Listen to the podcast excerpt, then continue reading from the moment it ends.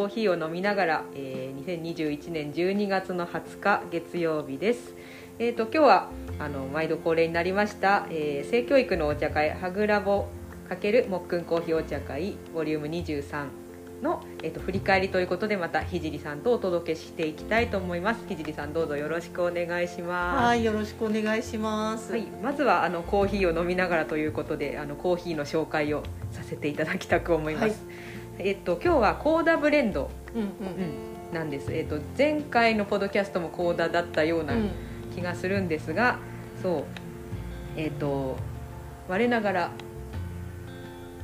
美味しいなって思ったんでけど。ですすよね。美味しいですね。そうちょっと冷めてくるとなんか豆の香ばしさというか、う3種類ブレンドしてるんですけど、うんあのー冷めてきた時に本領を発揮するというのを改めて感じて、うん。ちびちび飲むのにすごくちょうどよくって、確かに。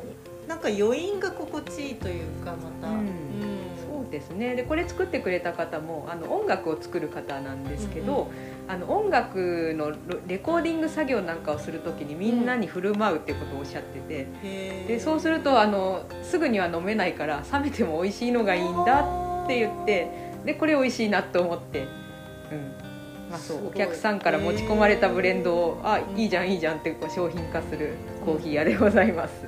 そうあのパッケージについてた QR コードからあの、うん。YouTube の方のはいあのこうコーダうん、あれタイトルタイトルあるんですか？タイトルはないですね。あの曲も聞きました。うん。そうあのブレンド持ち込んでくれた方が、まあ、今言った通り音楽家でなんと曲まで専用で作ってくださって、うんあの YouTube パッケージについている QR コードを読むと YouTube に飛べてその短いですけども楽曲が聴けるっていう、うん。そういう斜めな仕様になっているので、ぜひぜひそちらもお楽しみいただきたいと思います。はい、ということで本題に本題なのか 入っていきたいのですが、えっと、今日はちょうどあの、まあ、年の瀬でちょっと忙しいということもあって会をやった直後にこれを収録うん。しております。うん。なんかそうあの今回のテーマはですね「束縛」っていう、あの副題は何でしたっけ「迷惑とときめきの境界」えー、そうでしたね。っていうもう何とも官能的なタイトルをね、あの話題提供の方がつけてくださったんですけれども、まあ、いつもあの台湾から Zoom でご参加いただいているあの、まあ、本業物理学博士うん。のあの田辺大樹さんにうん。あの話題を提供していただきました。うんうん。うん、そのそもそも前回ねそのまあ前回はあの学校の授業の紹介っていう、んん。まあ、割と表面固めなテーマで始まった回だったんですけど、それであのデート DV に関する、まあ、授業というか、うん。まあ、それを生徒たちに考えてもらうっていう事例紹介があってその中で束縛っていうのは面白いねという話が出たところから、今回はそれを本題にしてみたんですけれども。はい。うん、なんかもう参加者がリアル6人オンライン6人、うんうん。合計12人でこれもしかして最高記録か人手ちゃんの時も多かった気がしますけども、うん。ねだいぶ本当に初めて参加の方もあって、うんうん。まあいつもながらというかバラエティ豊かな視点をお持ちの方々から、うんいろんな見解が飛び出して、うん。なんか本当にエキサイティングな回に今回もなりましたね。なりましたね。そう、うん。なんかこう束縛っていうとまあなんとなく恋愛関係の話かなっていうふうに皆さん思われるかと思うんですけど、まあ、基本やっぱりその話が一番キャイキャイ盛り上がりはするんですが人間関係の作り方っていうところにやっぱ根本がありますかね。そうですね。人間関係もだしで多分その人間関係によって自分の形が、まあ決まっていくというかこう自分を感じる、うん。うん、例えばその何か人から何かをされた時にそれを心地よいと感じるのかそれをに嫌悪感を覚えるのかっていうことで初めて自分がどういう感覚というか、うん。そこにどういう線引きをするのかっていうことを初めて分かる。そう相手からやられたことに反応することで自分の気持ちの形が初めてわかるっていう、そういう側面があるんだなっていうのを思って、うんうんうんまあ、結構ふわっとした話なのでね口頭で伝えるの難しいんだけど、こういう束縛はいいですこういう束縛はダメですっていうのは、あのその表面的な事象では全然決められないんだなっていうことには、うん。まあ早々に気がつきましたね。その迷惑とときめきの境界っていうサブタイトル いいなと思ったんですけど、まあ、時にはなんていうか、まあ、デート DV なんていう名前がついてしまった場合には DV ですから、うん。まあ、明らかに暴暴力は有害ですよね、こう人にとっては。うでも例えばそうだな付き合って、まあ、極端な言い方しますけど、うん。お前は俺の女とか言われることにときめきを感じるとか、そういう側面が、まあ、この表現はもうちょっと時代錯誤な感じはありますけども、まあ、何かしらその縛られた関係に人はときめきを覚えるっていう側面もあるから、うん。何が良くて何が悪いんだろうっていうことをまあ考えてみたかったんですよね。そうそうそう、うんそしてすごいいっぱい考えましたねなんか、うん、すごいいっぱい考えて で結論やっぱり人によるしっていうのが一番のところで、そうですね。うん、なんかね結局関係性の中に生じてくるものだから一人でいれば別にね束縛って発生しようがないというか。うん。うん。そうなんです。一人でいると、まあ、束縛の対義語になるのかと思いますが、うん。自由ですよね、うで自由っていうのはあの自分に良しがあるわけですから自分で形を作らないとん。いけない、ううん。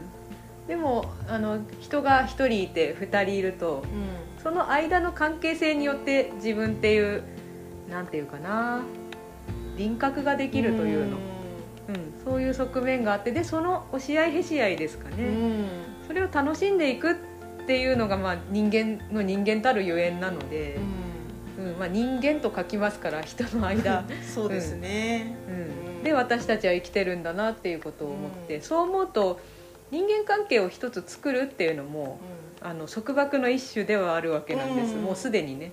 そうですよね。うん。だからちょっとその、なんだろう友達関係であればわざわざ「私はあなたが好きです」とは言わない言わないっていうか、うん。まあ言ったとしてもそこには何のなんかハードルもないんだけど、そう。恋愛感情から発するところのその行為を相手に伝えるのってすごくやっぱりまあね告白っていう言葉自体が結構重たいけど、うん。ハードルがあって。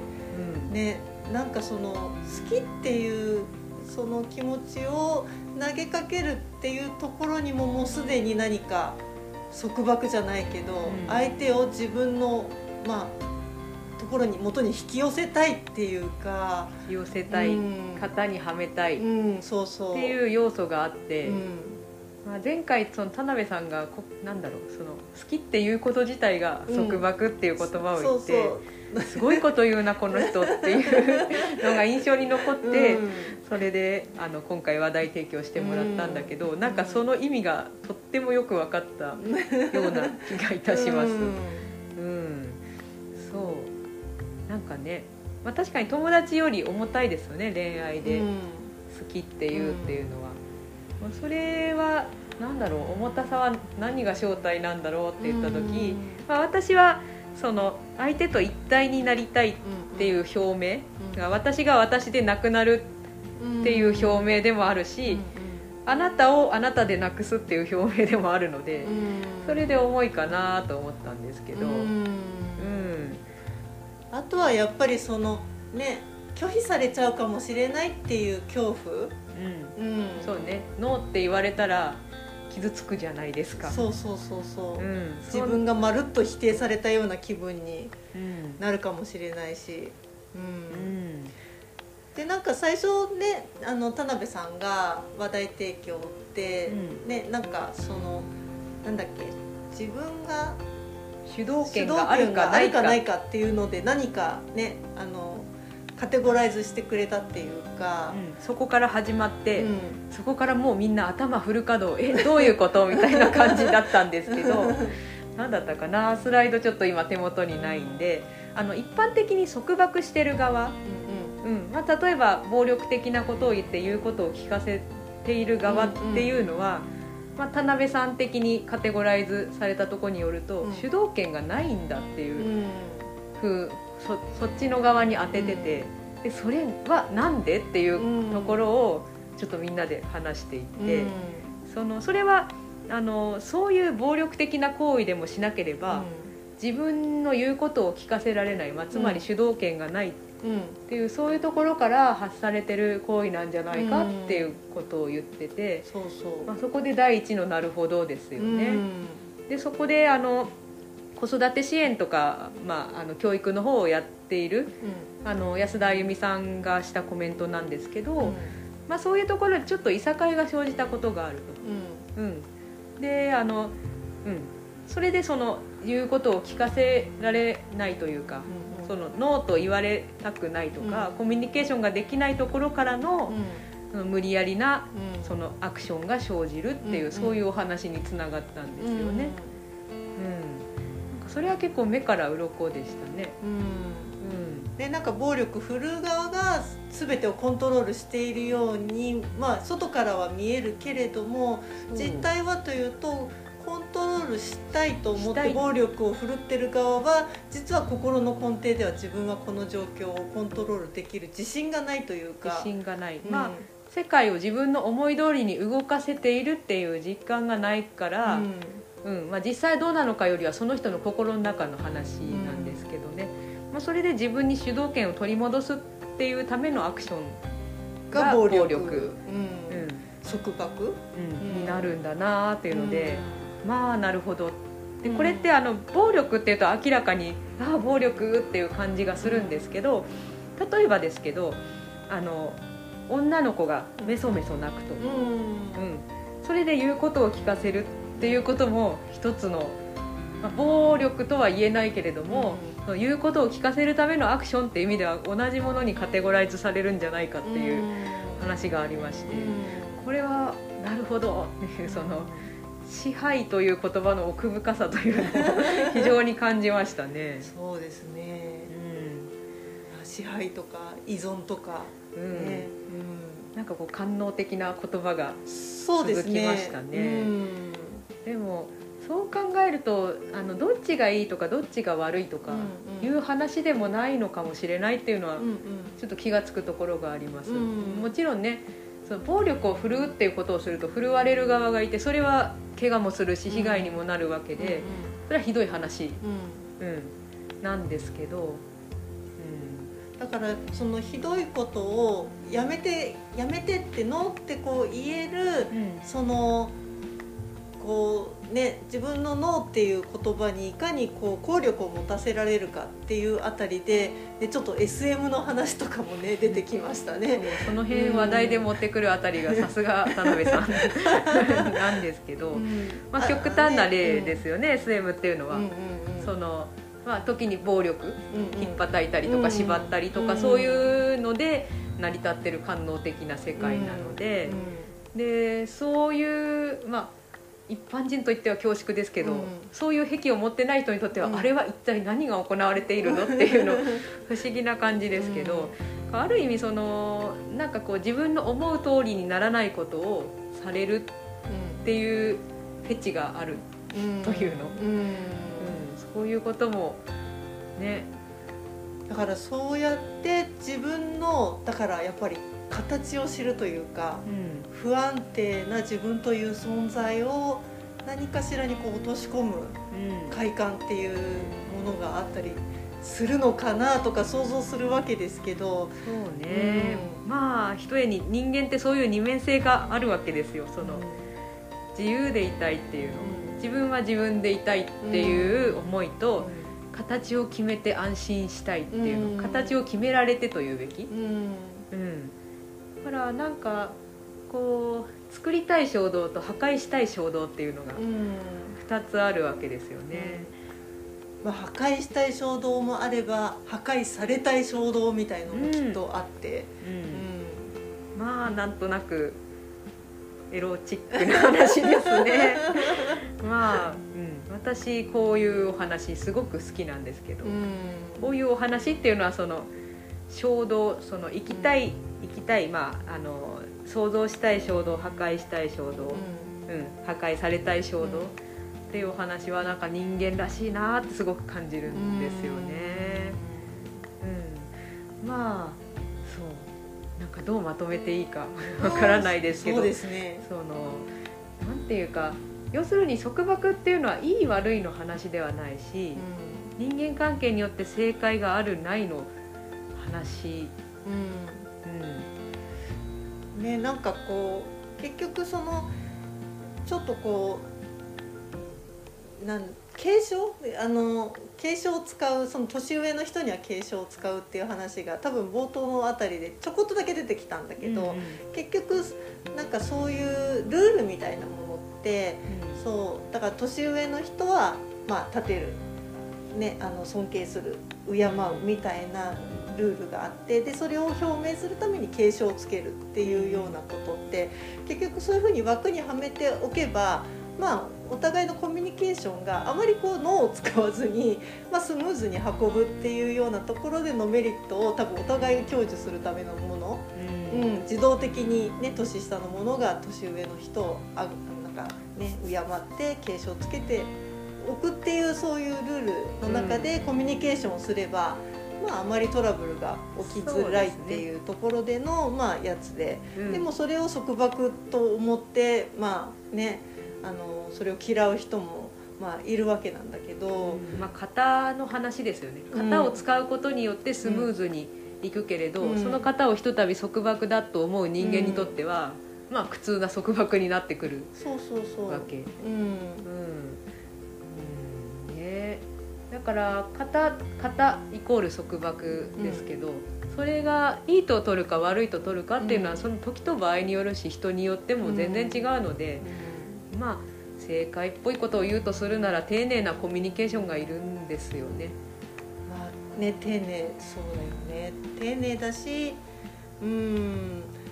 なんかこうでもあれをやっちゃダメこれをやっちゃダメってねこうやっぱりだからルールを作って安心しちゃうと脳を使わなくなっちゃうから、うん。やっぱりその丁寧さっていうところにはやっぱり個別対応というかね、まあ、つまりそういう意味ですねうん。丁寧っていうのは。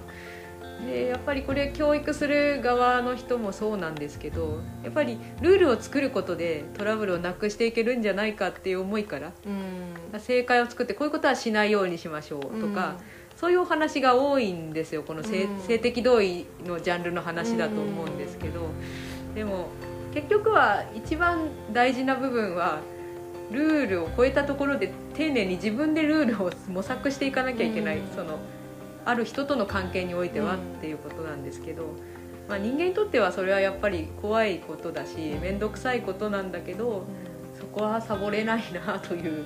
感じがしますね。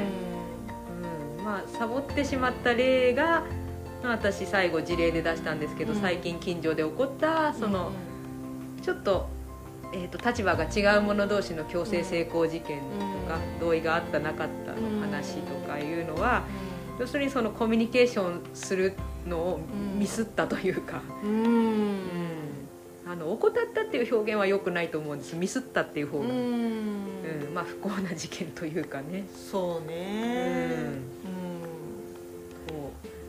というので、うん。私たちの人間っていう存在自体が何かの型にはまってこそ世の中で人間でいられるっていうのがどうしてもあるんで、その一番あの身近というか、身近な縛りとか型っていうのが肉体だったりあの名前だったりするんだなっていうお話も最後は出て、すごくなんか、ね、観念的な話ね。そうね。名前自体も縛りだったんだっていう。う、ん。うんでも結局名前がないとうん。自分は誰であるっていうことも言えないし、こう周りの人からこう呼んでもらえない。うん。自分のことを呼んでもらえないとかって思うと、うん。やっぱりその関係性の中にある何かですよね。自分を形づける、うん、名前、そう、うん。が名前呼ぶっていうのはまあ変な話一種の暴力なんだと思うと面白い。あまあねだからそういう意味では、ね、全然こう生まれたての赤ちゃんに名前をつけるっていうのも、まあ、いすごい一方的なやつですよね。そうね選べないからね。本人の意向を聞いてない、うん。あなたはここれだってういうん。定義を親が与えることだからね、うん。まあその名前を後々変えて変える人もいるわけなんだけど、うんうんうん。うんそうだから非常に大事なこと、うん、うんなんだけどねっていう話ですかね。そうですね。う、ん。でもだからそうやって名付けられて自分の存在っていうのがなんというかこうねこう、うん、形づけられるというか、うんなんかとあとはそのねなんかこう肉体に宿って初めて、ね、この世界で生きていけるだったりとか、うんもうなんか全てがやっぱり何らかのその束縛というか、うん。うん。うん束縛のために私たちは安心することもできるし、うん。まあ、自分っていう存在を固定することができるんですよね、うん。どこかには。う。ん。うん、でそれが一切ないことは自由だけど、うん。まあ、結局人間だから束縛されたい心っていうのはある,、うん。あるんですよね。うんそれを、うん、自分に有害なような関係性を作っちゃえば、まあ大変ですけど。うん。うん、だから束縛っていうものに対して今日は、まあ、参加者はみんなそうだと思いますけど普通はマイナスなイメージですよねこれっていうのは。で束縛は良くないとうん。言われる文脈で語られますけど、うん。うん。でもいいものでも悪いものでもないっていう結論がすごいみんな入ったかなと、そうですね。う。んまあ、各分野の、うん、例えば整骨院の先生だとか、またちょっと主体な教育やってる方だったり、まあ、他の、うん、子どもの、ね、自立支援みたいなことをやってる方がいたり、私だったら占いの見解をちょっと述べたりもしたんですけど、まあ、大体あの本質に近づくというかみんな言ってること大体同じなのが面白かったですね。うん。まあ、そこであこういうことかっていう本質を見つけていくっていうのがこの違う者同士の対話の醍醐味なんですけど、うんあとはそうですね。言う言うとくことがあるとすれば X ジェンダーの,、大ちゃんもいらしてたんですけど、男女で語られることが多いですよね、うん。恋愛の男はこう女はこうっていうの。でそういうのから自由になってる、あの X ジェンダーっていう立場で、あとはその恋愛の時にうんどういうふうに、うん、振る舞うのかみたいな話も出て、うん。それでもやっぱりその男女関係に模したような、その形をみんななんとなく作っていくっていう話を聞いて、やっぱりなんか型があって、そこにはまっていくもんなんだな、うん。人間っていうのはっていうのをすごくうん。感じた次第で。うん。うん、そう、まあ、特にロールモデルっていう言葉がありますけど、これあのキャリアの話でも、まあ、そうキャリアに限らない生き方の話でも、ロールモデルがあるないっていう話ってよくされると思う、うんで一般的にロールモデルがあるっていうと良いことだってみんな思うでしょ、でもロールモデルって縛りなんだよねある意味、うん。それがあるから安心する、うん。ロールモデルがないから不安である、うん。ということは私たちは縛りを欲してるんだなっていうのは感じて、いやそれはありますよ。だってねこう女である自分っていうことについてすごく嫌な場面もあれば、うん。そこにすごい安住して、うん。安心できている自分っていうのもやっぱりいて、うんうんうん。それはやっぱり両面あるかなっていう。両面あるよ、ね、その女っていうものを、まあ、演じることで、まあ、ハマることでうんうん。こうなんか幸せを感じる瞬間っていうのもあるわけで、うん逆にクッソみたいな時ってあるわけで それ完全に二面性だよね。うんやっぱりこの、まあ、ジェンダー論とか語る時もそこのあの矛盾をつくつかれるうん。ついて批判されるっていうことはかなりありますよね。うん。でも人間ってねそれこそそのもっくんがその誰に対するかによってそれぞれこう仮面を使い分けるみたいな、ペルソナっていう仮面を使い分けるっていう部分もあるから一貫してだから常に同じ仮面で生きているわけじゃない限り、うん、やっぱりいろんな自分っていうのがいていいはずでそこにそもそも、ね、矛盾してるじゃないかっていう方が、えっと、じゃあ人間っていうのは矛盾してない存在なんですかっていうふうに。そうね、うん。そこがみんなやっぱ、ま、一番間違ってるとこっていうか人間が一貫した存在なわけないだろうっていうそういうことそれに関して言えば盛り上がってきちゃったけどここに来て、うん。あのーよくこう男の人がお自分たちを揶揄する時に使う言葉で、うんうんただしイケメンに限るっていう言葉があるんですけど はあ。のまあ誰かと関係を持った時、あうんうん。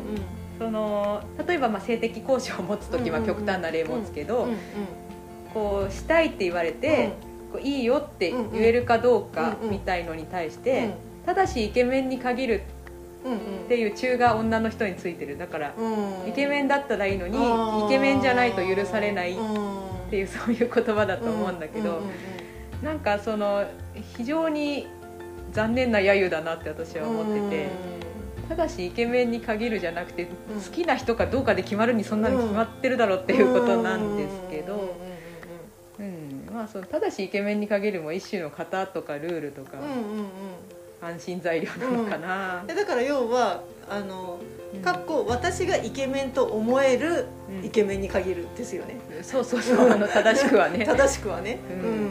誰がイケメンかになんて、うん。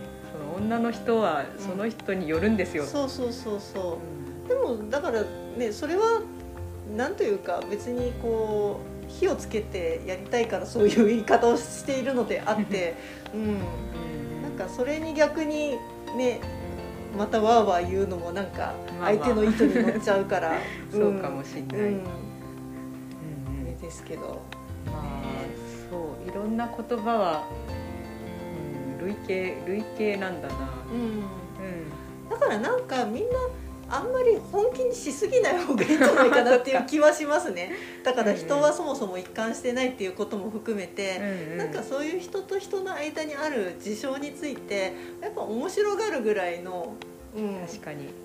感じがね、あのあるともっと世の中楽しく、うん、味わい深いものに束縛も含めうんて、確かに確かに、ううん。言葉とかユーモアとかブラックユーモアも含めて、うん結局一つの形なので、ん。真実は語ってないのかもしれないですね言葉って、それに対してあのネタにマジレスみたいなん。マジ切れするのもまあ面白くない話だし、ううんんそうですね、はい。というわけであの世の中には形がある、まあ、特に人間には。で関係性っていうものも目には見えないけど一つの形で、うんまあ、それ形っていうのはイコール束縛でもあって、うん。私たちは結局その中を生きてるんだなっていう、うん。そういう結論でいいですかね？はいいいと思います。綺麗になったかな？はい。はい、じゃあ長くなっちゃいましたが今日はこの辺で、はい。はい。えっと次回はちょっと終わったばかりなので、うん。まだ未定なので、うんうん。あの Facebook 等で告知見ていただければと思います。はい。はい、ありがとうございました。はい、どうも。じゃあ良いお年を、はい、良いお年を。はい